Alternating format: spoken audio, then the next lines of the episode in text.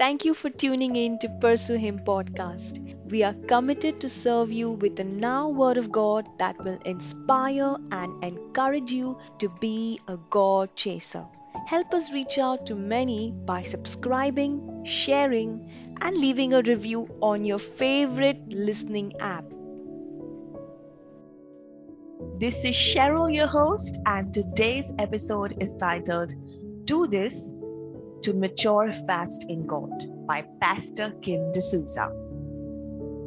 Maturity in the kingdom of God is not seen in the m- number of scriptures you can quote or the number of demons you are able to cast out.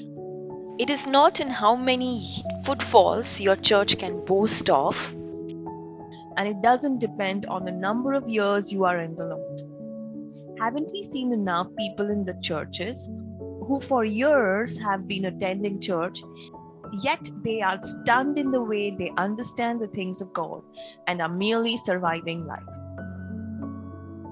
For me, maturity is how much you resemble Jesus in your character and in your works. Simply put, maturity is when your legs fit in Jesus' shoes. Recently, my five year old made an anxious request to me Mama, I want to grow up fast. That got me thinking.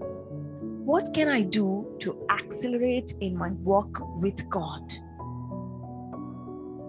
You see, any child of God who is genuinely hungering after God has this desire to grow. That's natural. And moreover, God desires mature sons to manifest. Galatians chapter 4, verse 1, Romans chapter 8, verse 19. But then, maturity doesn't come by men of God laying their hands on you. It doesn't even come by you ferociously reading the Word of God. That's good to start though.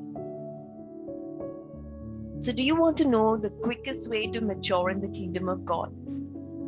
There is just one word obey. Every time an instruction comes from the Word of God, simply obey. Every time Holy Spirit speaks to you, run and obey. Yeah, that's it. Obey. And you will see Jesus manifesting when you obey.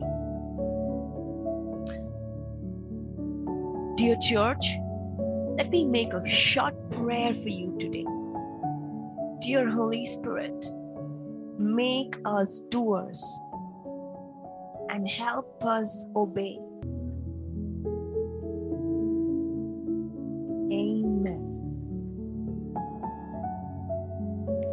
Hey, people of God, we hope this podcast blessed you. If you like what you heard, you can hear more of this content on Apple Podcasts, Spotify, Google Podcast, and many other apps. Also, we would love to connect with you. Check out our complete basket of resources on pursuehim.net.